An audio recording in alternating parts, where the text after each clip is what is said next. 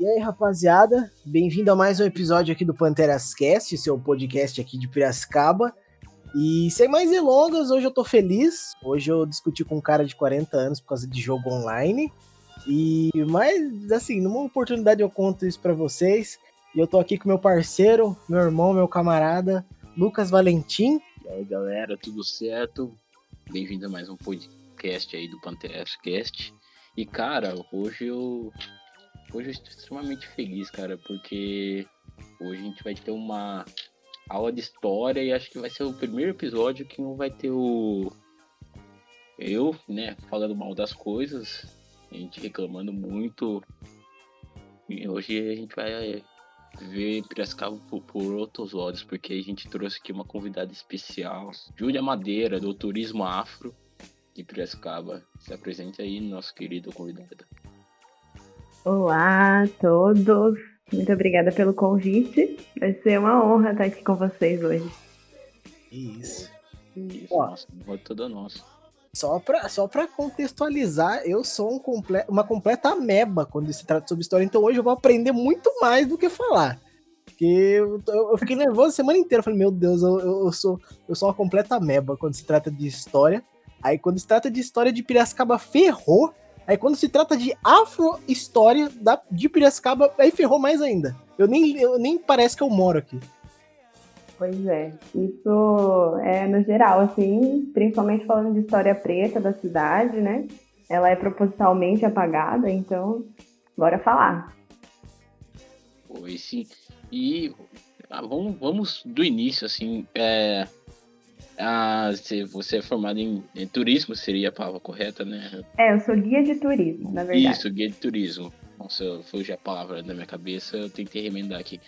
Mas, não, como é, é, o projeto do Afroturismo por Piracicaba foi um projeto desde o início da sua formação, algo foi amadurecendo com o tempo, ou então houve um, um, uma maneira mais corporativista, uma brecha de mercado e e surgiu a oportunidade? É, foi uma brecha de mercado. Na verdade, quando eu estava no meu curso de guia, eu estava meio perdida para saber verdadeiramente o que, que eu ia fazer, assim. Porque eu sempre gostei de história, trabalhei em alguns museus, centros culturais como mediadora, aí ficava nessa, mas eu também queria trabalhar com ecoturismo. Ah, uma bagunça. Aí, aí teve um, um, uma oportunidade que o SESC me chamou para prestar um serviço de um roteiro dentro de Piracicaba, em conjunto com dois historiadores aqui da cidade, o Noedi e o Júnior, que são acadêmicos pretos. É, inclusive, se quer saber a história de Piracicaba, tem que estudar no Edi Monteiro. É, muito bom. E aí foi a partir dessa oportunidade que eu comecei a trabalhar com afroturismo. E eu já estava já. Não, eu já tinha finalizado já a minha formação. E depois disso eu falei, ah, eu quero segmentar meu trabalho, porque eu também ficava com umas crises internas de exatamente o que eu ia trabalhar, porque tinha um turismo de massa, que chegava, a galera ia para as praias, estragava tudo, voltava todo mundo doido. Eu não sabia muito bem o que eu tava fazendo. É uma trajetória até que recorrente no acadêmico aí, pra muita gente, assim, tipo, fazer tal coisa e chega lá e agora? O que eu faço nesse meio de, nesse turbilhão de coisas? E, cara, eu acho até interessante, assim, acho que quando a gente conversou assim, a primeira vez e você falou das suas redes, das suas redes sociais, tudo, o seu trampo. E, cara, eu, é um negócio que sei lá, quando eu vi, foi pra mim, pra mim foi tipo um mundo totalmente novo. Eu me senti um turista na minha própria cidade, saca? Mesma coisa para mim. É. Pois é, então. Ah, inclusive o objetivo da rota é ser. É, o público-alvo da rota são os piracabanos, porque quem sabe da nossa história, né? E também não tem muito um trabalho do poder público, por exemplo, para resgatar isso. Aí a gente fica né, nisso, né, nessa história memória apagada aí. Sim. Uhum. O engraçado disso é que quando o Valentim falou, porque ele, a gente sempre, quando a gente tem, como a gente está começando agora, a gente tem o plano de chamar alguém, ele, a gente passa um pro outro o, o feijão com arroz. Tipo, ó, é pessoa tal, ela é de banda tal. E quando ele falou que você era é, da parte do turismo, aí eu falei, mas, mas tá, mas qual cidade que ela é? Porque, tipo, Piracicaba? Porque na minha cabeça, completamente ignorante, Piracicaba era tipo o quê? Engenho, o Rio e, sei lá, eu vi. E, e fora isso eu já não, não, não, pensava mais. Aí eu comecei a ver alguns vídeos, eu falei, caramba, até o, o, o, o 13, que minha mãe contou várias histórias de vários rolês que teve lá, eu não sabia que tinha toda uma história por trás. Tem, nossa, o 13, ele é um, importantíssimo para pensar movimento negro no interior, né? Por exemplo, ele é um clube social negro centenário, criado em 1901. E se você pensa na trajetória de clubes sociais negros no Brasil, é, você já começa a perceber é, pessoas pretas se organizando. Né? Então, o que o Estado não fazia, os clubes sociais pretos faziam. Por exemplo, os associados contribuíam com uma taxa e essa taxa servia para um auxílio maternidade, doença, previdência, enfim. Né? E aí eram pretos se organizando para ajudar pretos e fazer o que o Estado não fazia. E o clube, o clube 13 de Maio, ele é essa potência, né? Então, assim, ele é estudado no Brasil inteiro porque é um dos mais antigos do Brasil. Caramba, cara, e, e parar pra pensar que curiosidade aqui, meus pais se conheceram no Clube 13 de Maio. Meus pais também. É frequentador, velho. Tipo, sempre que junta os, meus pais, meu, meu pai, principalmente com os amigos do bairro, assim, é só a história do 13 de maio, aquela época, anos 80, final dos anos 70, anos 80 aí. Total. A gente tem aí muitos relatos, minha família também. Meu avô Jair, frequentador assíduo do, do 13 de maio, só gravata de seda, nu, naquele modelo, assim. Arrumadão para os bairros do 13, para os bailes do 13. Eu acho interessante isso, porque é, eu vejo, eu, eu, eu, sou muito, eu sou muito fã de, de filme de, de, de, pessoas pretas, assim, mais aquele estilo americano, é, Compton, é, é aquela parte mais e eles sempre fizeram isso, de se juntar, tá ligado? Acho que é, como o, pro, o propósito era o mesmo, de ser aceito, de querer fazer as coisas, eles se juntavam. E eu nunca imaginaria que isso acontecia aqui há muito tempo, entendeu? Muito. E isso acontecia de forma impecável, inclusive, não à toa que temos o 13 até hoje, né?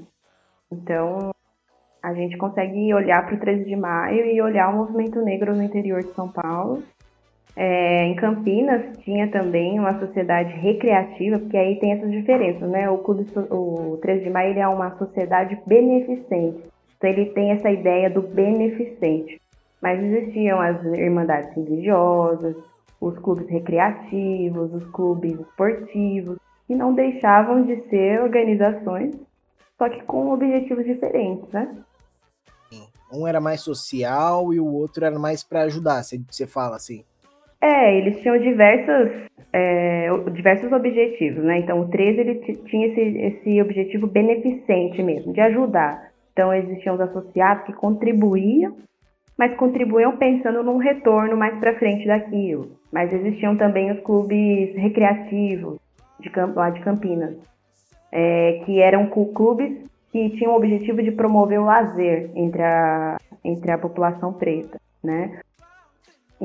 Eu acho isso interessantíssimo, porque a gente já consegue olhar como que as estratégias de organização da população preta ela é apagada sistematicamente, né? Porque a gente nem consegue enxergar isso como uma forma de organização.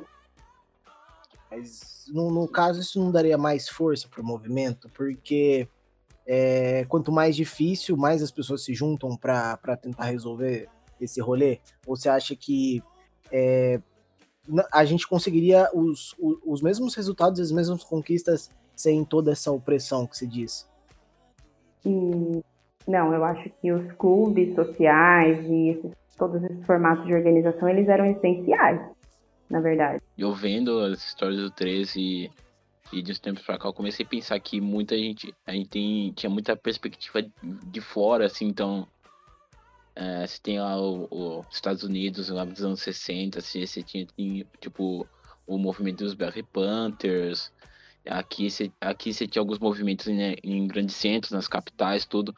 E não tinha um certo um certo destaque, não, não tinha um certo destaque do, dos movimentos mais por interior, assim, porque vamos dizer bem real, assim, a, hoje Piracicaba é uma cidade com seus 400 mil habitantes e só que há, há 30, 40 anos atrás, Piracicaba era sinônimo de interior fundão de São Paulo, assim. Não tinha a, o mesmo peso que tem hoje. Então, é, até, até o tanto. Como posso dizer? Não normal a palavra correta, mas seria até um tanto esperado esse, esse certo esquecimento dos movimentos pretos da, daqui da região em prol dos movimentos pretos das grandes capitais do Brasil aí? Olha, eu vejo um pouco diferente, na verdade. Eu acho que, apesar de que sim, eu concordo que Piracicaba nem sempre foi vista, e nem é, na verdade, ainda, vista como uma cidade de referência para o movimento preto. Porque geralmente quando a gente pensa em referências, a gente vai pensar é, em lugares que são televisionados, cap grandes capitais e tudo mais. Mas é, a falta dessa visibilidade de Piracicaba não significa que não existia uma organização de pretos em Piracicaba. Muito pelo contrário. Não à toa que desde 1901 a gente tem o Clube 3 se organizando, pretos entre pretos, né, para fazer o que o Estado não fazia. É, agora, existe é, um sistema, um projeto histórico né, de apagamento das nossas histórias e lutas e de esvaziamento do significado do que o movimento negro faz e organiza. Então, por exemplo, o que é esse esvaziamento? É a gente achar que o Clube 13 de Maio era só para baile, entendeu? sendo que, na verdade, existia toda uma organização estratégica por trás disso. E esse esvaziamento desses motivos é um, faz parte desse projeto sistêmico de branqueamento, de branqueamento e de apagamento das memórias de histórias pretas, né? Então, sim, ok, concordo, Piracicaba não tem essa grande visibilidade, mas isso não significa ausência de organizações pretas. É, assim, por quê? É, é, é, que é uma questão muito mais profunda do que o que a gente está conversando. Mas o que, o que, que eles ganhariam fazendo todo, apagando tudo isso, sendo que eles podiam usar tudo que eles já fizeram de, de merda para evoluir? Ah, é um projeto de planejamento. Na verdade, não é nem uma questão de ganhar, né? É uma questão de manter um status quo de uma elite que quer saber que brasileiro manda e que brasileiro que obedece, né? É mais uma questão é, poder mesmo do que de fato pessoas interessadas em evoluir. São pessoas que não querem abrir mão dos seus privilégios, né? Que é a branquitude. Então, para mim, assim, eu vejo nitidamente que esse projeto de branqueamento que o Brasil passa há séculos, ele é muito interessante para a elite brasileira, sabe? E isso, isso vai de muitos níveis. Você tem lá, pós-abolição, a lei da vadiagem, você tem um pouco mais, um pouco mais para frente ali a questão dos imigrantes, principalmente imigrantes de origem europeia, né? asiático, nem, nem era muito aceito aqui. E até os dias de hoje, você tem, você tem as, as ideias malucas do racismo reverso, e que cota, cota esmola, essas fitas aí. E, e acho que meio que atua de função, assim, é, e cultura, acho que na cultura isso é muito forte, música, dança, você pegar as referências e, e tirar todo o contexto histórico, ou, então o peso da, daquilo, então estampas de roupas, assim, sei lá. Eu, eu me embananho um pouco na minha fala, mas é, é, É, é mais ou menos isso. É, tipo, tirar o. Tirar o, a, o contexto histórico e só ficar com o. Bruto. O, o, isso que mais o que realmente interessa. É, então, esse projeto de branqueamento racial no Brasil, que hoje ele é estudado, né? É, por vários intelectuais pretos, assim, de forma bem interessante, eu gosto de dizer que ele tinha duas formas, né, de pagar, enfim, uh, que era a parte simbólica, que é isso que você falou, né, de apagar símbolos culturais, demonizar símbolos culturais pretos, tudo que é, é, descendente de pretos, né, de africanos, de indígenas, ele é demonizado, ele é apagado, ele é esvaziado. E é essa parte simbólica, que para mim é a pior de todas, porque quando você esvazia o significado de uma cultura, ela deixa de existir. E isso é um epistemicídio, né? Isso é um, é um genocídio simbólico, é muito doido.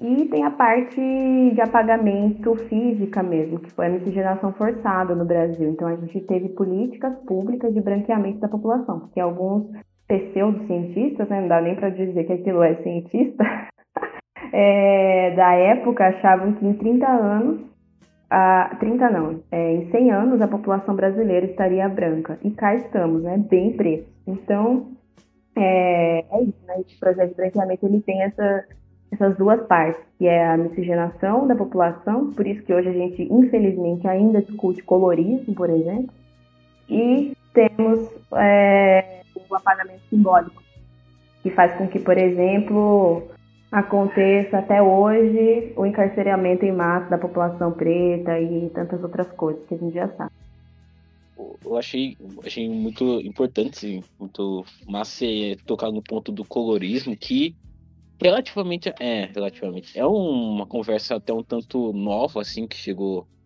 abertamente, assim, muita, e até para mim também, eu, eu vejo como sou um expert, assim, e meio que interliga com, a, com aquela noção de um pouco dependendo da classe social e e aonde a pessoa reside, ela vai ser vista como uma pessoa é, preta ou pessoa, pessoa branca também tem muito disso. E acho que é, é, vendo por perspectiva da nossa cidade, isso é bem forte também. É, então o colorismo é uma, pra mim, assim, uma conversa muito superficial ainda, a gente não avança nela porque a gente tira o objetivo que é falar sobre miscigenação, sobre identidade e fica avaliando quem é preto ou não, né? Então vira, um, vira uma coisa meio, meio doida. Né? Assim, não, não mudando, mudando de assunto, mas eu penso que você que estuda essa parte do, do turismo, do, do afroturismo, que é, essas histórias mais macabras, né, de toda que toda essa, essa luta preta teve com o decorrer dos anos, você já deve manjar de, de, de várias, né? Porque eu imagino que esse apagamento histórico vem desse, desse medo, né? Tipo, ai meu Deus, não queremos mostrar pro, pro resto das pessoas o quão a gente foi é, ruim no, no passado, é, é, apagando essa, essa parte da história, então a gente vai tentar apagar por completo para ninguém ver esse lado ruim da história, só ver a, a, parte boa, sabe? A parte que, que as pessoas vão lembrar dos livros de história, pós-escravidão. Mas a parte mais específica, provavelmente uma cidade de interior, deve ter sido uma das últimas a, a, a evoluir nesse sentido. Com certeza, Flávio. Tipo, Piracicaba foi a terceira última cidade do estado de São Paulo a abolir a escravidão. Jesus. É uma ideia. Então, tipo, a gente Concordo, assim. Eu que trabalho com história preta, cultura preta, é essencial, né? É, faz parte do meu repertório falar dessas narrativas. E eu vejo, assim, muito esse apagamento muito forte, porque assim, a gente não tem nem placa nos lugares que são históricos para a população preta, né? Por exemplo, a Praça José Bonifácio, que tinha um pelourinho, ninguém sabe. Então, assim, eu vejo esse apagamento muito nítido, muito forte, e fico pensando no quanto que esse apagamento, mesmo não sendo falado, ele é extremamente de serviço para o nosso avanço enquanto comunidade preta, porque a memória é um direito que é garantido na Constituição e está sendo negada, né? Estamos tendo a nossa memória negada é, estruturalmente pelo Estado. É péssimo. Mas você acha que é pelo, pelo medo? Eles não eles estão apagando para, que eu disse, para as gerações futuras não ver o quão ruim foi para dar uma apaziguada? Tá, não acho que é medo. Eu acho que. Acho não. Eu diria para você, pensando nos passos históricos, que é uma estratégia porque é. Penso assim, que enquanto estamos aqui resgatando essa memória, que a memória ela é um espaço de poder, entendeu? É, a memória, quando ela, ela é constantemente negociada. Nas discussões sobre patrimônio, por exemplo, a gente tem uma questão que é a, a sociedade decide o que é patrimônio a partir de um, um contexto histórico, a partir de um grupo dominante, de um gosto dominante. E assim, esse apagamento, ele é essa, esse poder da branquitude, fazendo essa manutenção desse poder da branquitude. Por quê? Se a população preta ela tiver o acesso ao direito à memória, a gente vai ter outra reconfiguração de futuro o passado a gente não muda, mas se a população preta ela tem essa, esse acesso à memória igual a branquitude tem, que é uma, se esse acesso à memória faz com que a gente valorize a branquitude, a história da branquitude, por que, que a gente acha, por exemplo, que matemática é da Grécia, é lá do, do, da Europa? Porque a gente só escuta essa história, mas se eu falar para você que matemática ela é, ela é do Egito, né, do Egito antigo, filósofos beberam do, do conhecimento das escolas do saber do Egito Antigo, muda, muda, né? Muda a posição. A África, aí já é outro rolê. Então, é, não é um medo. É um espaço de poder sendo humano, fazendo uma manutenção. A branquitude, o status quo da elite, fazendo uma manutenção do seu poder, que é apagar, desvalorizar e criar um imaginário baseado na, na pior coisa possível, quando a gente fala de negritude, né? Então eu não, não acho que é, pode ser medo de perder o seu espaço de poder. Aí sim, mas a branquitude é perversa, né? Então ela faz isso de uma forma muito impecável.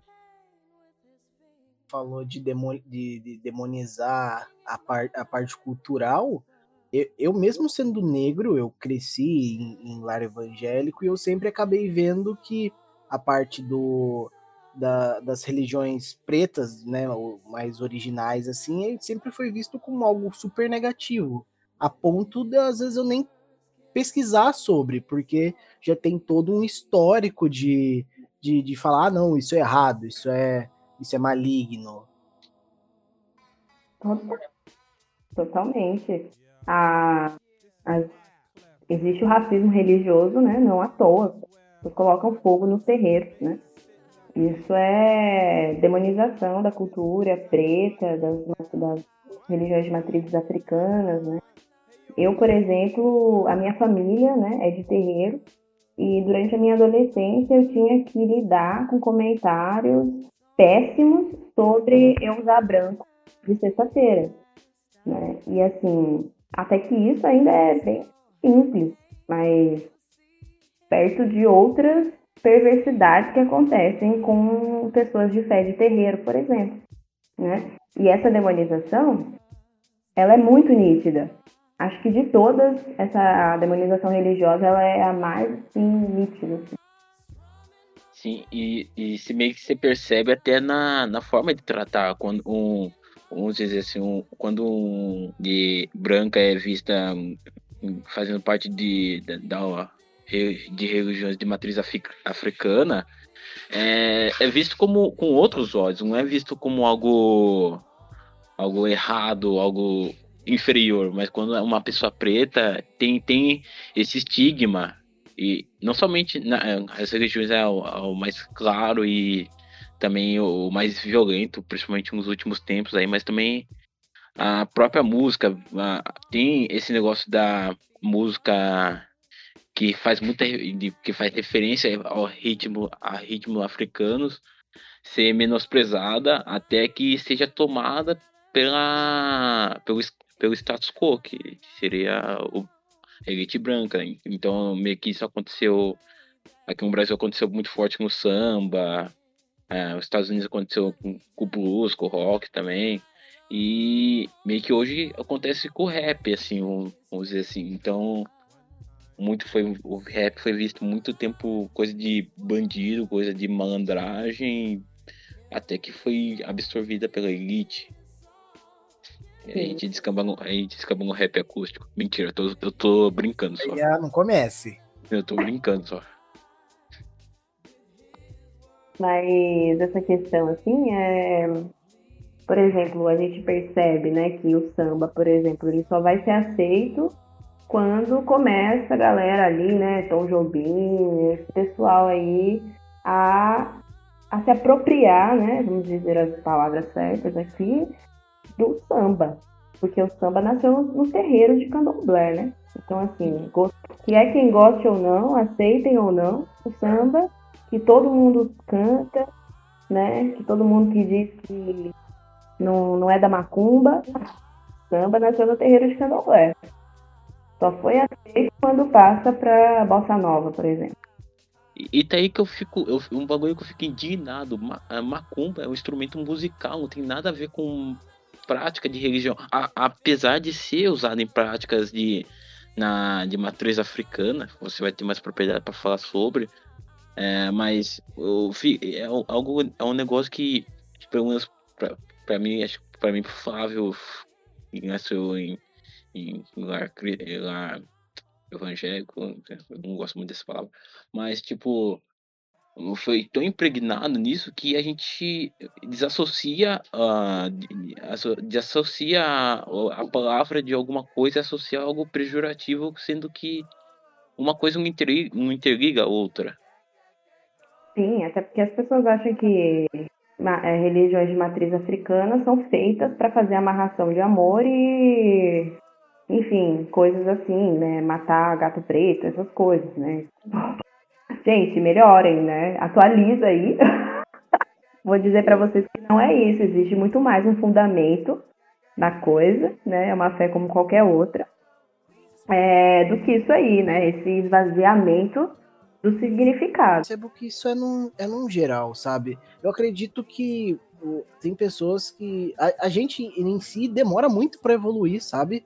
Eu acho que eu acredito que essa essa parte das pessoas evoluírem e aprender que, que a pele preta não é não é questão de ser inferior. Eu não sou diferente de você porque eu sou preto, eu não sou inferior a você porque eu sou preto. E eu, eu acredito que vai demorar ainda para as pessoas, porque quanto mais eu, eu fui crescendo e eu acreditava que esse, esse rolê de racismo já estava meio que passando, eu fui deparado com várias outras situações e eu fiquei, comecei a ficar até assustado, tá ligado? É, Flávio, você foi vítima do mito da democracia racial. Isso aí de achar que o racismo acabou há um tempo atrás. Todo mundo, acho que da nossa geração, assim, principalmente, é... achava que por conta do Brasil ser de todos e tal, e aí todo mundo festa, carnaval, e aí tá, todo mundo é preto, todo mundo tem sangue preto, achar, achar que não tem racismo no Brasil. Quando na verdade é, é aquilo, né? A gente tá voltando no que a gente estava conversando, no projeto de branqueamento racial. Esse, isso é esse projeto de branqueamento, de branqueamento racial, de achar que não se deve discutir racismo no Brasil. Enquanto a gente vai ver, por exemplo, o Código Penal, ele só foi criado um ano após a abolição da escravidão no Brasil. Por quê? Então, isso aí é esse mito da democracia racial. Achar que no Brasil não se. Quantas pessoas que vêm falam para mim, ah, Júlia, mas aqui no Brasil todo mundo tem sangue preto. Né? Quantas pessoas falam isso? Ou então, ah, aqui no Brasil é, a gente já, já passou né, por isso. E esse, o quanto que esse discurso ele é problemático, porque com ele você justifica o fato de, ah, não precisa falar disso, é um exagero. É um exagero. Só que não, né? E esse discurso da, da, do mito da democracia racial é uma, é uma tecnologia, enfim, é uma estratégia desse projeto de branquear o Brasil, que até hoje está vigente. Só que hoje é muito mais sofisticado, infelizmente. Sim, é. E é muito louco, né? a pessoa fala, nossa, tem muito sangue, eu tenho sangue negro também. Mas só porque tem o, o Bortoleto no nome, tá lá na embaixada italiana querendo pegar a dupla cidadania. Ai, que dó. É, é sim. E para quem é de Pira, o Borto, sobrenome Bortoleto é um sobrenome bem popular daqui e de colônia italiana aí.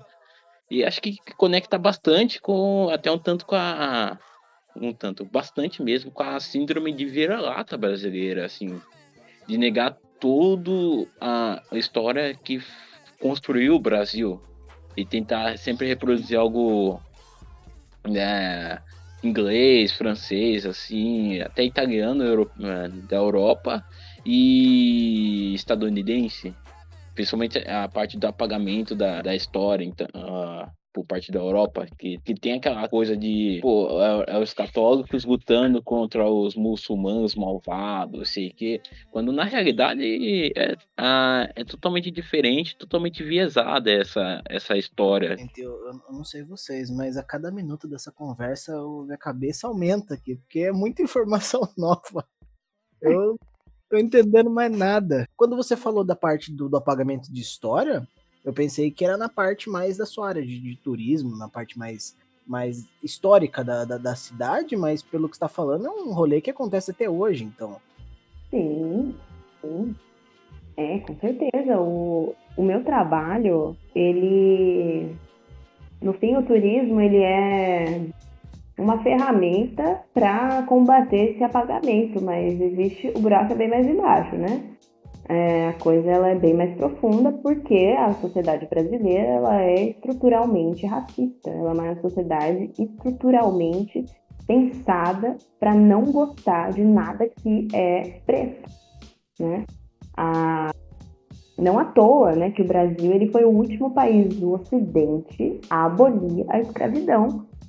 E aí ainda vem me dizer que Princesa Isabel foi a dona da, ah, do balacobaco, entendeu? Sendo que, na verdade, foi depois de muita organização, muito clube social preto, muito advogado popular preto, Luiz Gama, Tebas, Carolina, né? Enfim, todas essas produções, toda essa produção de intelecto preta, todas essas revoluções, né? A revolta da chibata, enfim, várias revoluções quilombo, pressionando a monarquia para abolir a escravidão. E aí, então, é bem mais profundo que isso, porque a, falar de racismo, por isso que eu falo, falar de racismo, não basta falar, ah, vamos ser antirracista. Não, a gente tem que entender o que acontece. Porque é uma estrutura muito maior que a gente. A gente precisa entender ela, né? Sim. E, assim, principalmente nesse, no, nos níveis do, do racismo, porque o racismo se estende é, é muito difícil perceber, principalmente nos meus anos formativos ali, lá, para os seus 12, 13, 14 anos, perceber como essa máquina de moer gente preta funciona. E quando você entra pro jogo mesmo, seja é, faculdade, área de trabalho, a vivência da vida em geral, a vida, vamos dizer, adulta, final da adolescência, isso começa a ficar é, mais, mais claro, assim. Então, uh, você andar em, em, certos lugares, você entrar em determinadas lojas, no, principalmente as lojas, lojas de alto padrão, você é visto com outros olhos, ainda mais quando você tem características do povo negro que são bem destacadas, assim, então um black, um cabelo black, um dread, estampas de estampas de matriz africana, assim, e o próprio usar branco também, fica, isso fica muito evidente. E, e é co, como, como é louco um. Vai ser um papo um pouco batido agora. Na país tão miscigenado, não só entre brancos e negros, mas também indígenas, é, asiáticos, ter essa separação tão forte e ao mesmo tempo tão invisível. É, a gente, na verdade, apesar de toda a miscigenação brasileira, a única coisa que a gente dá atenção é para a Europa, né? Não é, não é qualquer lado da Europa, tem que ser ali né? Aquele miolinho ali bem branco, né? Não à toa, porque isso também não é só no Brasil, né? Isso é no mundo. Existe uma, uma questão que é a branquitude, esse sistema ocidental, branco e tal, ele é um sistema que faz com que o mundo ache que o embrião do mundo é a Europa, que tudo nasce de lá. Sendo que na verdade não. E aí é, no Brasil não, não acontece diferente. A gente fica aí valorizando só uma narrativa, enquanto a gente valoriza uma, apaga todas as outras.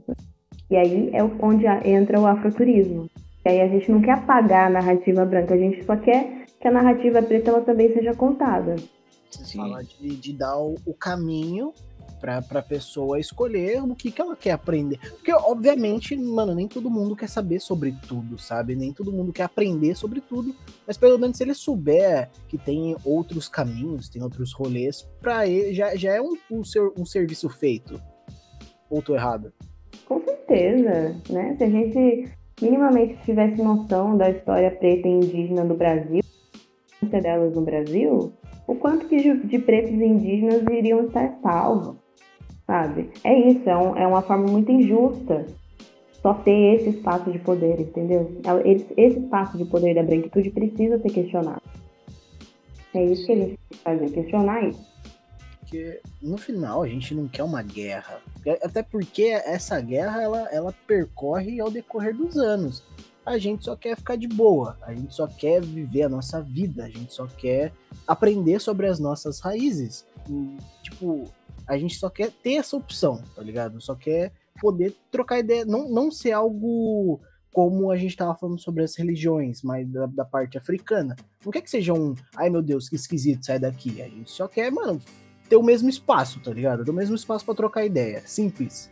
Exatamente, a gente não quer competir com nada, mas eu quero, por exemplo, que pare o genocídio da população preta. Né? Eu quero que pare esse sistema proibicionista, por exemplo, a guerra às drogas, que é o que está acontecendo no Jacarezinho. Né? A gente quer que pare, por exemplo, o encarceramento em massa de, de homens pretos. Né? Então é isso que a gente quer. A gente quer dignidade, no mínimo. Aí, ok. Mas enquanto isso não acontece, a gente fica aí negociando esses espaços, porque não é possível, né? Cara, é uma luta difícil. Eu, assim, eu tenho é, muito orgulho dessas pessoas que, que são tão lá na frente, na, na, na, primeira linha de batalha, porque é um trampo, mano. É um trampo difícil ainda. Ter que lidar com toda uma anos de, de, de, de história que, que são completamente negativas. E sabe, essa. Você comentou sobre a. A gente ter o nosso espaço enquanto pessoas pretas tudo mais. E me, me fez me lembrar que agora, né, né terminou o BBB 21.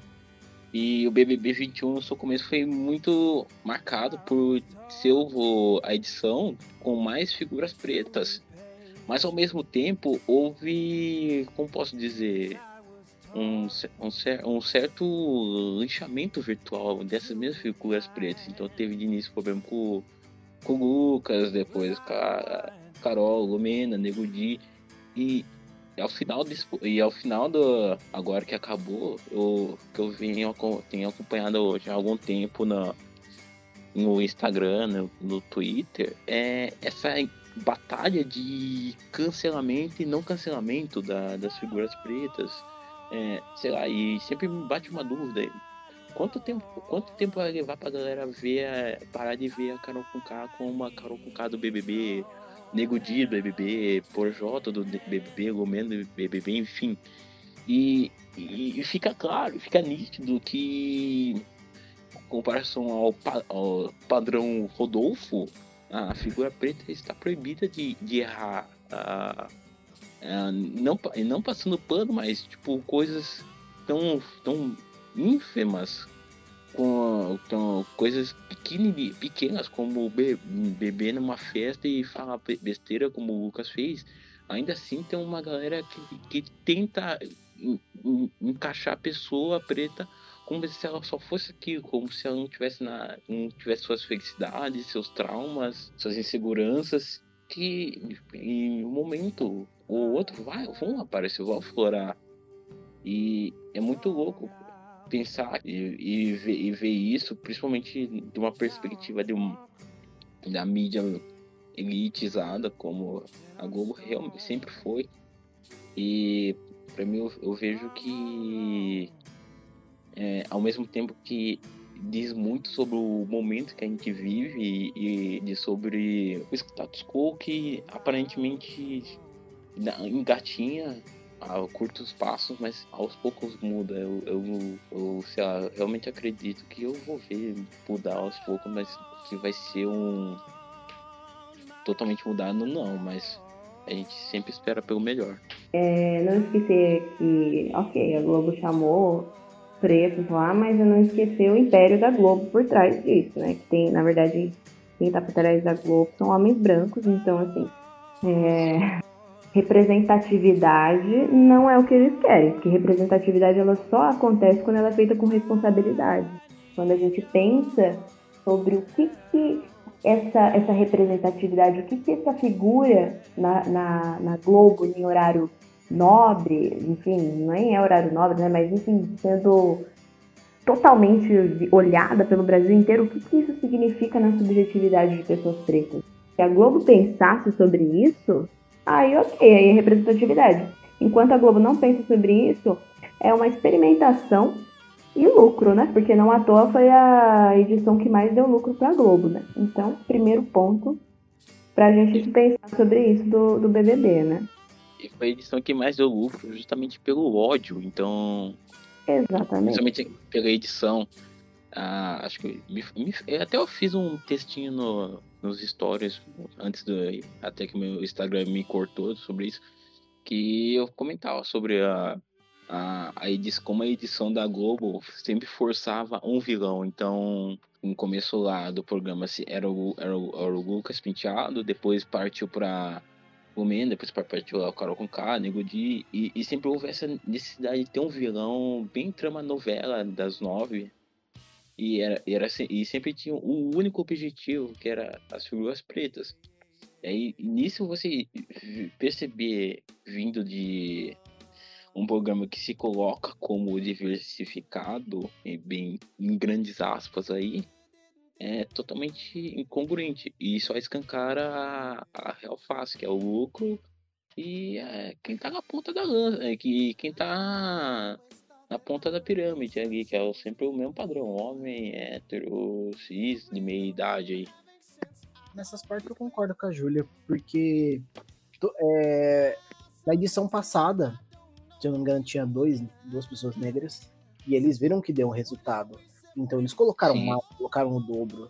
Eu acredito que muito dessa parte de, de colocar um vilão é para deixar o reality show com cara de reality show. Que quem manja sabe que de reality show não tem nada, tem um rolê manjado ali.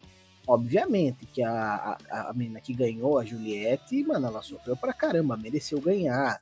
Tem coisas é, genuínas por trás disso. Mas eu acredito que, para mim, é... a partir. Se uma estratégia não começa a dar certo, eu acredito que a gente tem que fazer com a maioria das coisas de tentar outras abordagens. Eu acho que muito do que aconteceu foi porque a causa negra ela é muito sensível. Ela é muito, ao mesmo tempo que é uma luta muito é, é, severa, muita, teve muita perda, a gente, a gente tava falando agora há pouco do apagamento histórico e, e de várias outras coisas. É uma luta nobre, é uma luta por liberdade, é uma luta por igualdade, a gente só quer ter o espaço.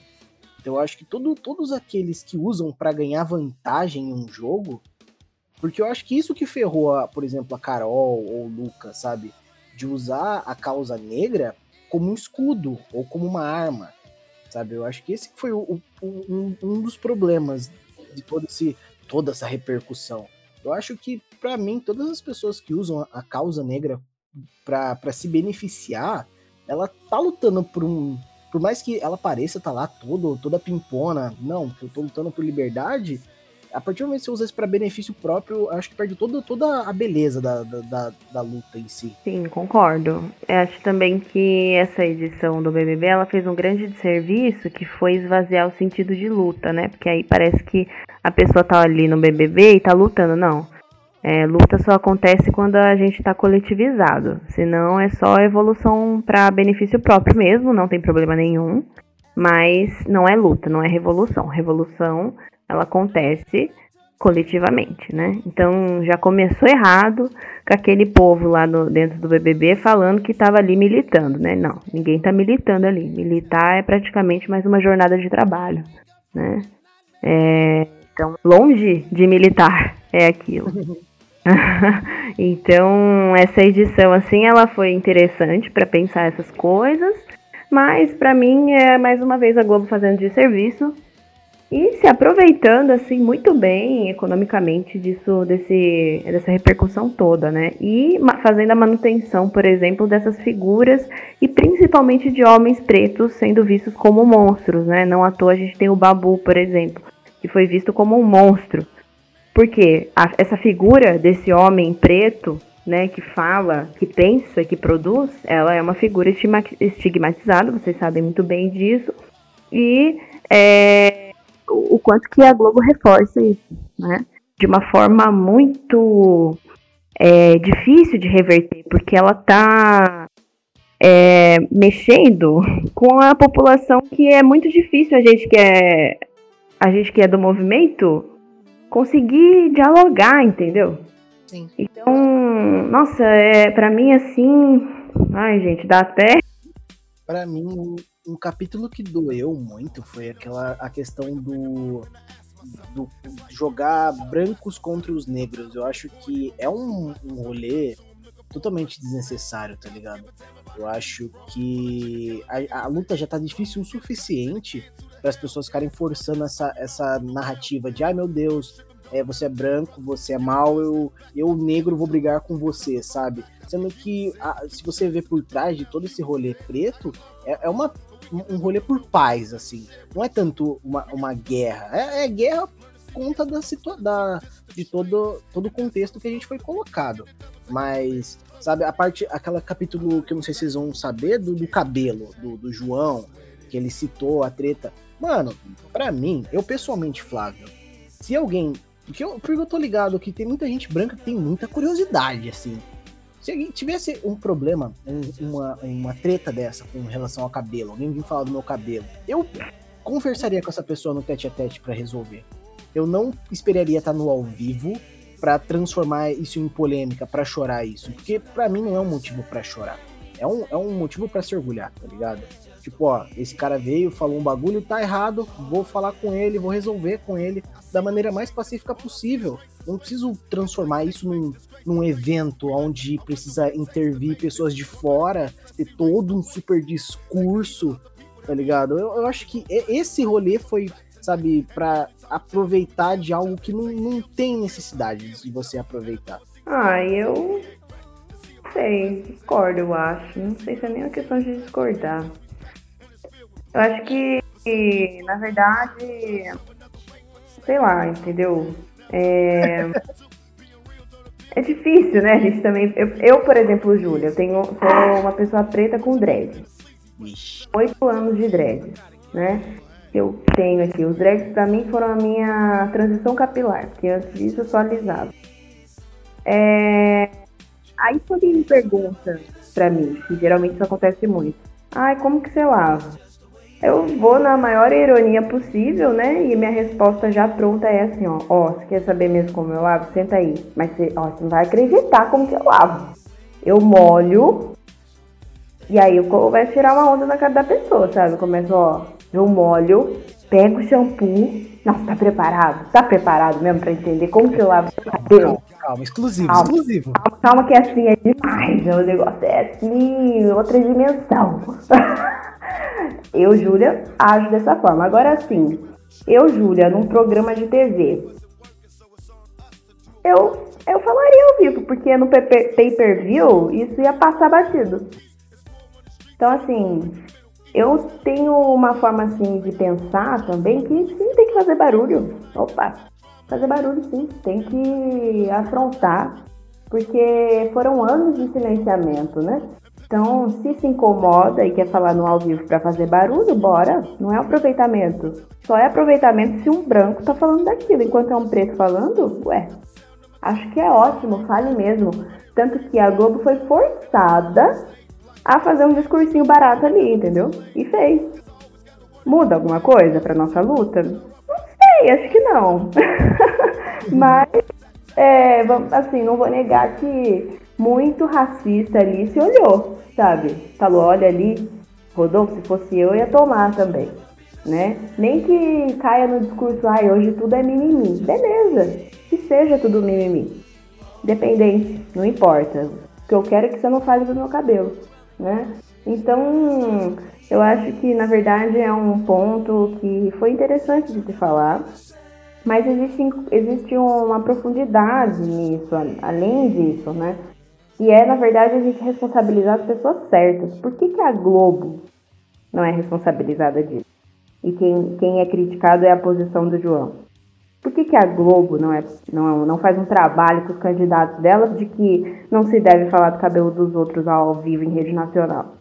Por que, que eles não se responsabilizam? Porque eles estão nem aí. Para eles, o taca fogo no parquinho, né? Então, Pra mim, assim, BBB, gente, é falar mal de Globo, porque senão não é nem. não cabe. ou a gente bota a responsabilidade em quem tem que ser responsabilizado, ou então a gente fica dando volta. Cara, e eu, eu, entendo, eu vejo como uma vídeo mão dupla, assim, acho que ao mesmo tempo que um lado você pensa, pô, não, acho que não haveria necessidade de falar isso em rede nacional, pega o cara, chama o cara, conversa, tudo. Ao mesmo tempo falar, tem que, ter, tem que escancarar, até porque por muito tempo o, o cabelo afro de todas as suas formas foi visto como algo sujo, algo ruim, o famoso, o fulano tem cabelo ruim, saca? Só porque o cabelo é crespo. E, tipo, é um rolê que eu, tô, eu já, hoje, hoje nem tanto, mas eu, principalmente, Hoje nem tanto, até porque eu tô sempre em casa. Mas quando, principalmente faculdade, que era um ambiente totalmente elite branca, de. Enfim, uh, rolava um, um bagulho de tipo, pô, mas como que você fez? É seu cabelo mesmo? Sim, é meu cabelo mesmo. Eu passei os ah. últimos três anos sem cortar meu cabelo. Eu e, também. Né? E, e, cara, é, é como você fez, como se fosse algo totalmente diferente. Simplesmente é um é um dread, só que eu faço, eu fiz bem fino e acabou. Eu lavo normal. Água, água, shampoo e condicionador.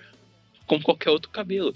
Só que ainda tem esse, esse estigma e a gente cola na que, que a gente conversou mais cedo sobre racismo estrutural, tudo. Que é essa visão do cabelo afro como algo ruim, algo inferior. O famoso pichain da vida aí.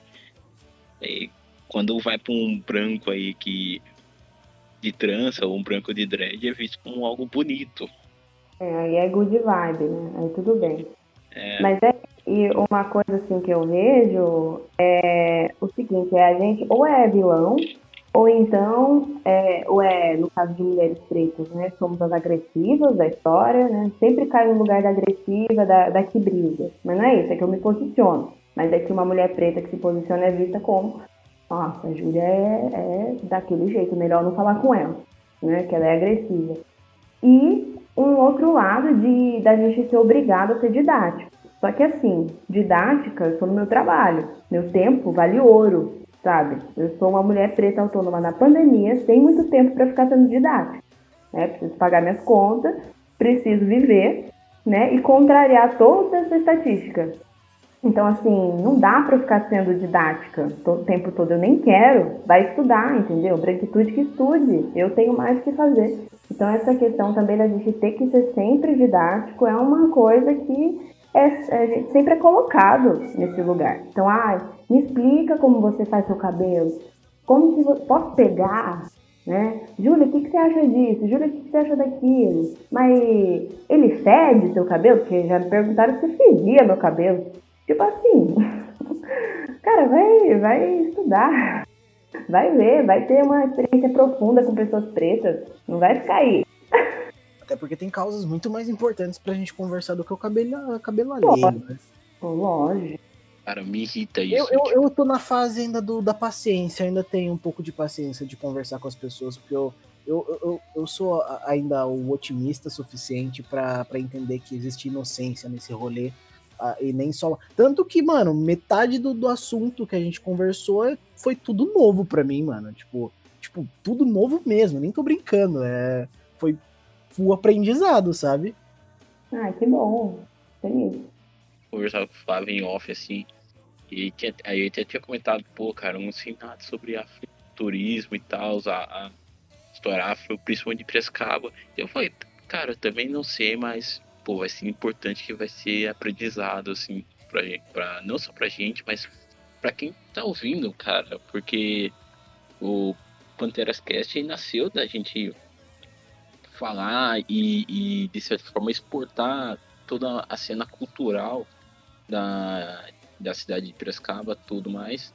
E, e, e tá dando resultados, tá dando um, um certos retornos, assim, gente, gente de fora. Cara, eu até comentei com o Flávio, tem galera da Alemanha ouvindo o bagulho.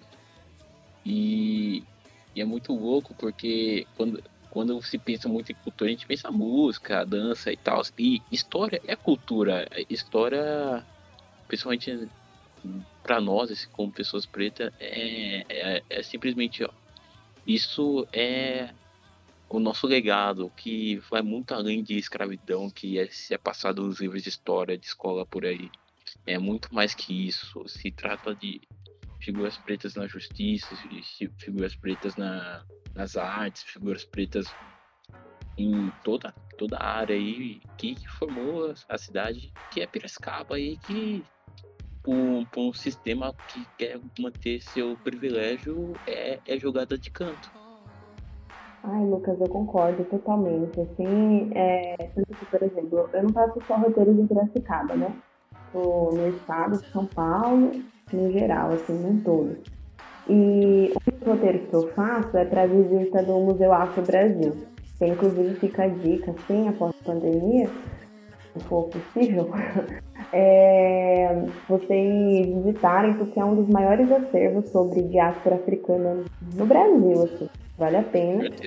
E lá no Museu Afro, é, nas mediações que eu faço, eu faço questão de mostrar tudo o que é vindo, né, o que essa comunidade afrodiaspórica produz, que é intelecto, filosofia, matemática, arte, né? E que a escravidão ela foi um processo que aconteceu durante séculos, sim, não podemos apagar isso, mas que é muito além, né? Resumir pessoas pretas a descendentes de escravizados é um desserviço e assim, para mim é, é você não olhar para uma diversidade de produção de conhecimento impecável que é feita historicamente, né? Então, é a gente olhar para as culturas pretas e reverter esse imaginário, né? E, e, trabalhar num imaginário que é baseado num pertencimento e numa admiração das culturas pretas e indígenas, né? E reconhecer elas no nosso dia a dia hoje. Por exemplo, é, não sei se vocês sabem, mas o nosso português, por que, que ele é diferente do português de Portugal? Porque ele é um português africanizado. Né? Então, as nossas palavras, muitas palavras que falamos é, hoje no Brasil, elas são palavras africanas, de origem banto, é, que foram etnias que vieram em peso aqui para o Brasil. Por exemplo, pé de moleque, o moleque, é, nanar, bunda, sabe? Enfim, várias palavras, acarajé, até as, as palavras mais religiosas, né? Mas todas essas palavras são português africanizado, né? Ou seja, olha só que interessante que é o brasileiro reconhecer a África no seu palavreado, sabe? É minimamente isso, é a gente reconhecer o que, que tem de África hoje na nossa vida. E tem tudo, na gastronomia, acarajé, feijoada, tudo são gastronomias africanas, né? A metalúrgica, madeireira, metalurgia, tudo isso são tecnologias trazidas de África. Quem fazia metalurgia na época da escravidão era a África. Só veio para o Brasil porque africanos vieram trazidos para cá, né? E olha que interessante a gente conhecer a África em tudo isso que a gente tem hoje em dia. Então, é nesse sentido, assim, que eu falo, né? A gente olhar além. Escravidão foi um, foi um processo, ok, péssimo, horrível, mas tem além disso, né? Meu Deus, minha cabeça, cabeça. Mas, e todo, todo, esse trabalho que, que provavelmente não só você, muitas pessoas estão fazendo, tanta parte da, da música, todas as formas de arte, como o Valentim falou, você, você pessoalmente, você acha que tá, que tá mudando? A gente tá finalmente começando a caminhar? Ou você acha que ainda falta muito pra gente começar a caminhar? Ai, nossa. É, ultimamente eu não tô, assim, a pessoa mais esperançosa para conversar. Eu, infelizmente, diante de todo o nosso cenário, eu tô muito, muito desmotivada. Mas, é, eu acho assim, que a gente avançou bastante. E hoje, por exemplo, a gente tem muitas discussões sobre afrofuturismo e a gente tem pessoas pretas é, muito mais conscientes e abertas né, a se pensar a sua posição. Eu acho que a gente está caminhando, mas é um longo caminho.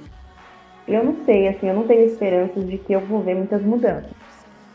Talvez se eu tiver neto, tenham, vejam, entendeu? Essa mudança mesmo nas estruturas. Até lá, eu acho que ainda tem muita, muita água para rolar, viu?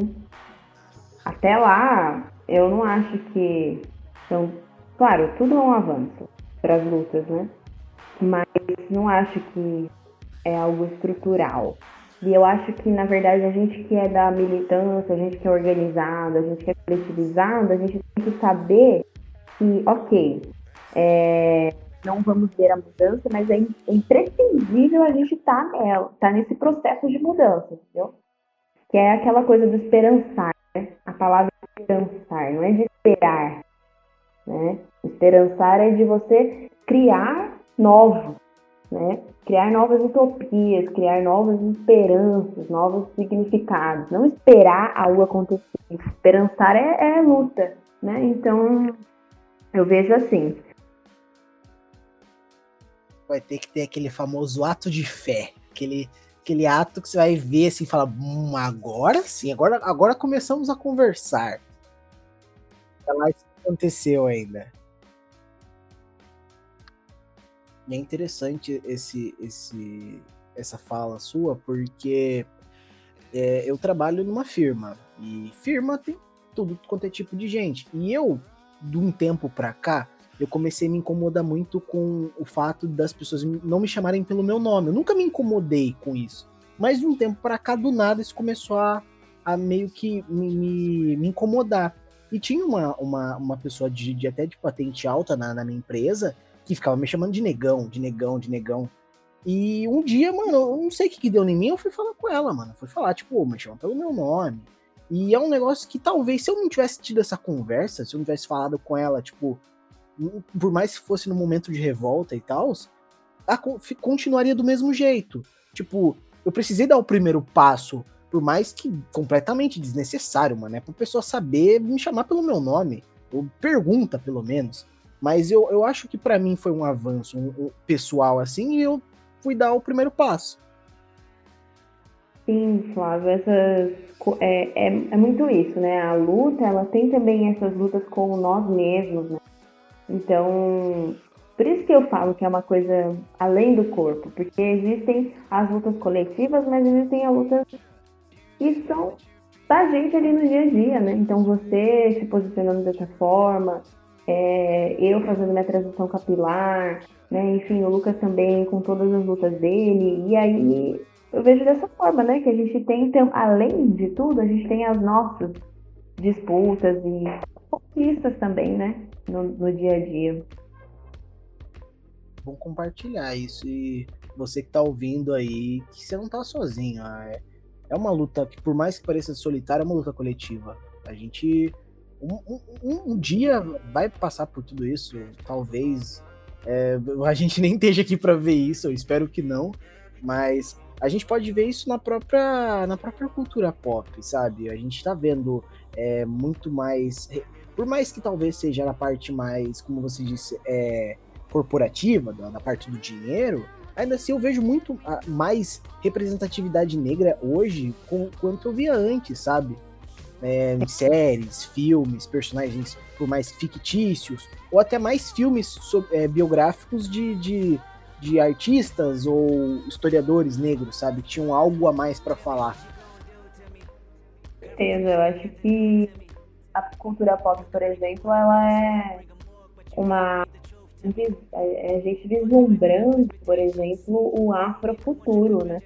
É pensar no afrofuturo. É, por exemplo, vários, alguns filmes aí, sei lá, acho que o, mais, o último famoso aí que ficou. E tem motivos para ser, para ter gerado essa repercussão, foi o Panteras Negras, né? Então, por que, que ele é tão importante? Por que, que ele é, ele gerou tudo isso? Porque é um elenco totalmente preto, mas não só. Né? É um elenco de heróis. Né?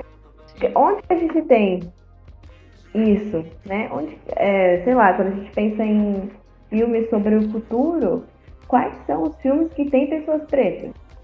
Nenhum que fale de futuro. Que futuro é esse que não tem pessoas pretas? Ele é um, um futuro que, que não, não se sustenta, ele é insustentável né? Sei lá, por exemplo, até os mais antigos, assim, Jetson, por exemplo. Qual, cadê o preto no Jetson? Assim? Que futuro é esse? Onde ele existe? Star Wars? Que futuro é esse, cara? Né? Então, é, esse, é esse, é esse vislumbrar, né? Um afrofuturo aí. E, cara, e, e foi, a importância mencionou Pantera Negra, meio desse sinal é, cultural, cultura pop, há muita discussão sobre filmes padrão Marvel. E, e sempre que cai nesse papo padrão Marvel, o, o filme que é sempre destacado como que foge totalmente desse padrão é o Pantera Negra, porque ele, ele é um filme com mais identidade própria de, de toda esse saga Marvel aí. Acho que não só da Marvel, sim, mas também do, de, filme, de filmes super-heróis. Uh, a estética dele é diferente, não só visual, mas de música. Uh, você tem também uh, que não é algo jogado, assim, tem um fator histórico, tem, tem a, as estampas ali fazem referências à, à história da, de determinados povos da, do continente africano, tem a, toda a questão da mitologia da, está já pré-estabelecida nos quadrinhos do Pantera Negra, que tem todo o contexto histórico também. E nisso é por ser feito por um, uma, uma produção preta e, e direção preta, é acabando dando mais peso ainda a essa identidade que é sempre exaltada como o filme tendo mais identidade própria dentro da, da Marvel, assim, principalmente. E o, o filme ele traz filosofias africanas, né? as referências são pretas, é, as palavras, se vê ali filosofia africana e também tecnologias, né? É, e é a discussão que rola, rolou nos quadrinhos quando o Capitão América passou o escudo pro, pro Falcão e que acontece também na série. É aquela discussão de será que a, os Estados Unidos a maior potência mundial aí e tá pronta para um Capitão América negro. Porque historicamente o Capitão América é símbolo americano. Tipo, a primeira vez que ele apareceu foi dando soco no Hitler na Segunda Guerra Mundial. Então tem todo esse peso histórico da figura Capitão América versus a passar, a passar o, o manto para para um personagem, por uma pessoa que até então era vista como o ajudante, o sidekick, saca? Por exemplo, para as pessoas que voltam, que eu não vou falar muito para não dar spoiler. Mas é, é, lindo, eu recomendo. Eles tiraram até um pouco da, da ação, das lutas desenfreadas, para ter o momento ali que o cara vai lá e vai desabafar. Que é, é um rolê que até o ator, ele, ele meio que tinha isso, né? De, de, de questionar, gente, pô, o Capitão América já passou escudo há anos no quadrinho. Quando que vai ter o, o espaço ali, ter o Capitão América negão? Nossa, total. É muito legal essa, essa reflexão, assim, por trás disso. E, sei lá, eu acho que esse esse, é, por exemplo, essa é a minha pergunta para vocês, né? O que, que diferencia essa representatividade com a do BBB? Entendeu? Essa é a representatividade. Uma hum. representatividade que se responsabiliza pelo, pela sua audiência, né? E, é, e é uma assim, é representatividade sensível, assim, a, a algo que é, eu, eu, eu sempre vi, assim, que vai muito além do, dos quadrinhos, de coisa de herói, quadrinhos, essas coisas. Até isso não é de agora. Tipo, tem, tem outras figuras que também são, são, inver, são invertidas, subversivas, assim, mas acho que agora, recentemente, com, a, com Falcão e Soldado Invernal, Invernal isso é, é, mais, é mais escancarado, assim. É, até porque, vocês querendo ou não, a gente vai chegar onde a gente, no nosso lugar de direito. Então, passos lentos, ou é, de filme em filme, em série em série, em, em música em música, ou acontecimentos históricos, a gente vai chegar. Se é uma coisa que eu, que eu aprendi só nessa conversa, é que a gente é um povo teimoso. A gente não vai abaixar a cabeça pra se escolher, a gente sempre vai estar tá lutando. E né, hoje o, o rap mesmo é o, é o, é, é o mainstream, é o principal meio de música. É o. Mano, se você pegar a própria Estados Unidos com toda essa repressão, toda essa, essa, essa parte de, de, de matar, de assassinato, toda essa barbaridade que tá acontecendo, os ícones top artistas são todos negros, tá ligado?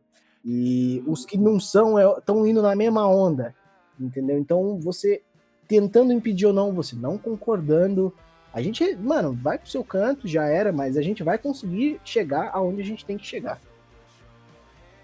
É, porque uma coisa é certa, né? A comunidade negra, ela é organizada, ela está coletivizada, ela, né, enfim, são pessoas que pensam estrategicamente, produzem, fazem, né, criam.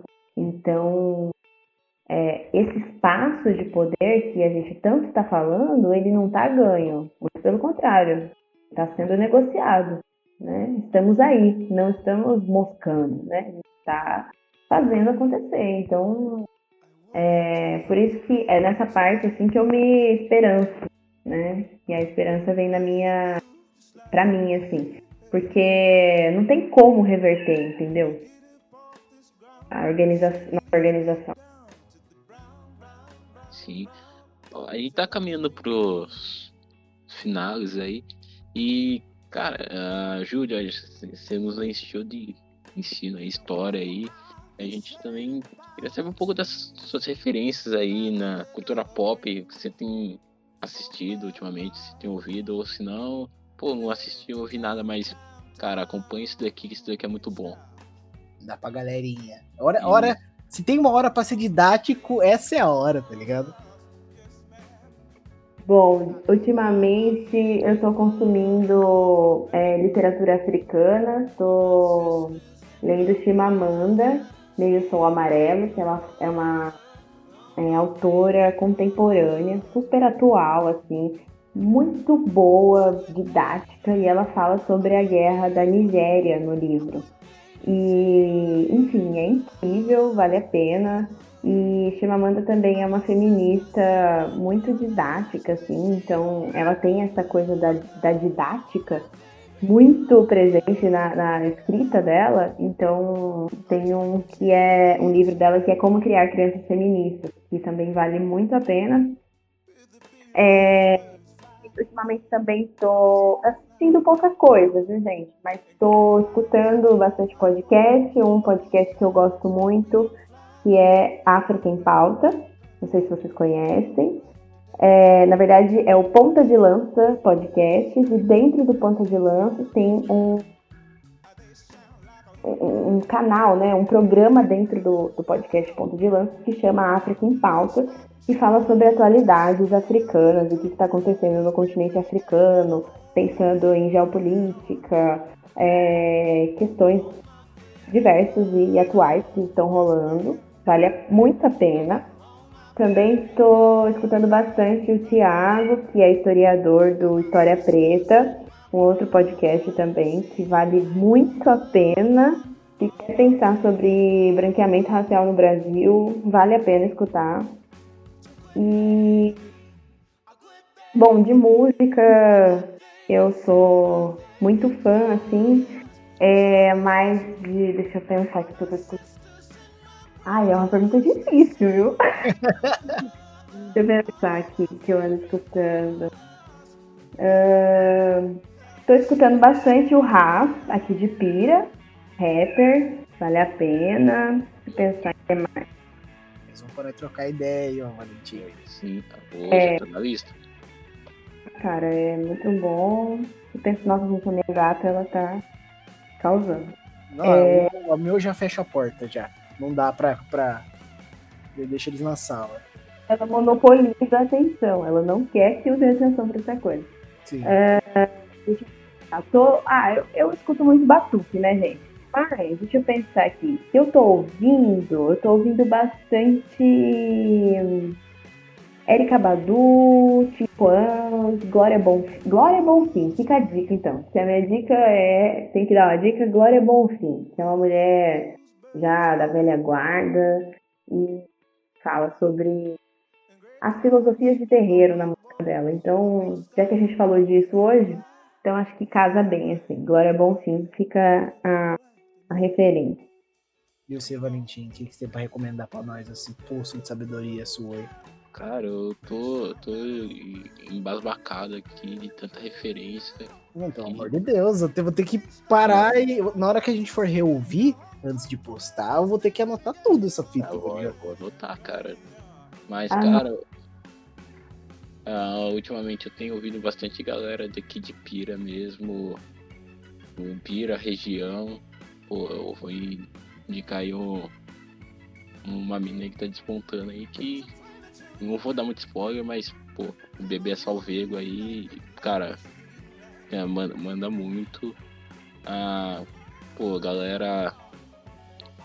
Galera do. Geral do Locomotiva, mano, eu tenho pirado na, na, na Census do Locomotiva, acho incrível. E. Cara, eu tô, eu tô sem muita referência de que eu tô assistindo ultimamente. Eu tô sei lá, eu entrei no limbo quando eu tô viciado naqueles vídeos de YouTube de como derrotar tal filme, como derrotar outro filme. E é muito legal você ver o, você ver o porto, por, perspectivas do filme, tipo. Eu comecei a achar pior os Jogos Mortais quando eu, quando eu vi esses vídeos, como derrotar Jogos Mortais 1, 2, 3 e blá blá blá. Então, cara, mas no geral, falei um monte de. Eu joguei algumas referências aí. Mas na real, cara, vou recomendar, recomendar todas as referências que a Julia mandou, porque com certeza não vai ter coisa ruim aí. Você vai se divertir muito, você vai pensar muito e aprender bastante, que é a melhor coisa de todas. Como vocês falaram bastante coisa para ouvir e bastante coisa para ler, o que é uma novidade, ninguém nunca recomendou algo para ler aqui. A galera só é só no Netflix. Nossa. Então eu vou recomendar também uma série da Netflix que eu achei interessantíssima e eu fiquei muito hypado para assistir, tanto que o meu nome no WhatsApp atualmente tá, que é uma série chamada Yasuki, que é sobre é uma série, é uma animação da Netflix que fala sobre o período feudal japonês, época de samurais, e conta a história de um samurai negro chamado Yasuki, que ele era um escravo e ele foi praticamente adotado pelo Nobunaga para ser seu braço direito. Então, é uma série sobre um samurai negão gigante, monstro. A trilha sonora é maravilhosa porque tem muito, muito do, do rap, do trap, sabe? O que é diferente. Eu nunca tinha visto, sabe, animação, é, por mais que tá um pouco americanizada, pra esse lado mais do rap, a trilha sonora também são vários artistas que eu gosto que compõem. E é muito legal ver o negão cortando a negada. Eu, eu sou bem. Eu sou. Eu, eu tô bem feliz com essa série. É oito episódios, tá lá na Netflix. Vale muito a pena. É Yasuki, muito bom, mano. Ai, que legal, tá anotado aqui. E falando em série da Netflix, agora eu lembrei de uma que eu vi, a, acho que foi no mês passado, que se chama Queen Sono. Já, já viram? Não. Não. Já que a gente tava falando dessa coisa de heroínas e heróis, Queen Sono, ela é essa reconfiguração, é uma heroína é, africana E é a primeira produção africana da Netflix, né? Então é filmada em África, produtores africanos, elenco majoritariamente africano. Vale muito a pena. Queen Sono. Da hora, da hora. Eu tinha, eu tinha visto uma obra na Netflix também, é, mais voltada para a parte negra, que como eu já tinha recomendado em outro episódio, mas eu vou falar assim rapidão por cima, porque vale muito a pena, que se chama Dois Estranhos. Não ganhou o Oscar, infelizmente, mas teve outras obras aí que representam muito bem os negros, como o Soul, que ganhou o Oscar e tal. Mas é, é, um, é um, outro filme, uma outra pegada super legal também para você que quer entender um pouco desse dessa treta entre negros, americanos e policiais. É bem interessante de assistir e vale, vale bem a pena também.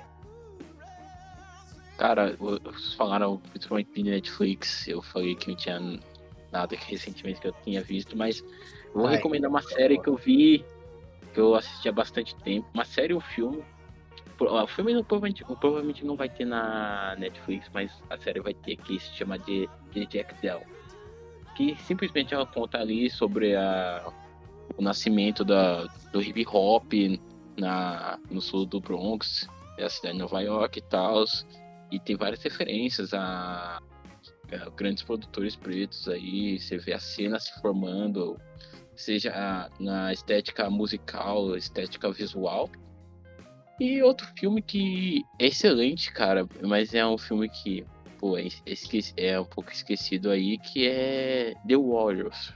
Pô, é um filme protagonizado por várias figuras pretas aí. E se tornou um jogo, pô, esquecido também, mas, mas o filme excelente, cara. Assista o filme e assista de Jack Down. Inclusive, de, de, a série é narrada pelo Nas, pelo rapper Nas. Meu Deus. Cara, eu sou ah, então... do Nas. Então é isso. Ó, pra você que acha que não tem referência, tem muita, muita. Ó, série africana, literatura africana, até a parte mais japonesa, estão tacando o negão junto então a gente tá chegando, chegando com, com, com, com muita atitude. Assim como eu diria o NWA. Júlia, obrigado por colar com a gente. Esse projeto é, é novo, a gente, come... a gente tá aprendendo a cada episódio. Mas, assim, ter pessoas como você é, dando, colocando, é, passando a visão pra, pra galera e tendo esse. Mano, eu, eu não tenho nem como dizer o quanto que eu aprendi em um episódio conversando no qual eu tava muito nervoso, porque eu não sabia nada do que falar, mas eu, eu, eu vi que não tinha nem a necessidade. Eu, eu mais aprendi do que, sabe, eu, eu posso amanhã ir pro trabalho e conversar horrores com os meus amigos sobre o que, que a gente foi falado aqui hoje. Foi muito bom, então só tenho a agradecer por hoje. Ah, muito obrigada pelo convite, vida longa ao projeto. É, que.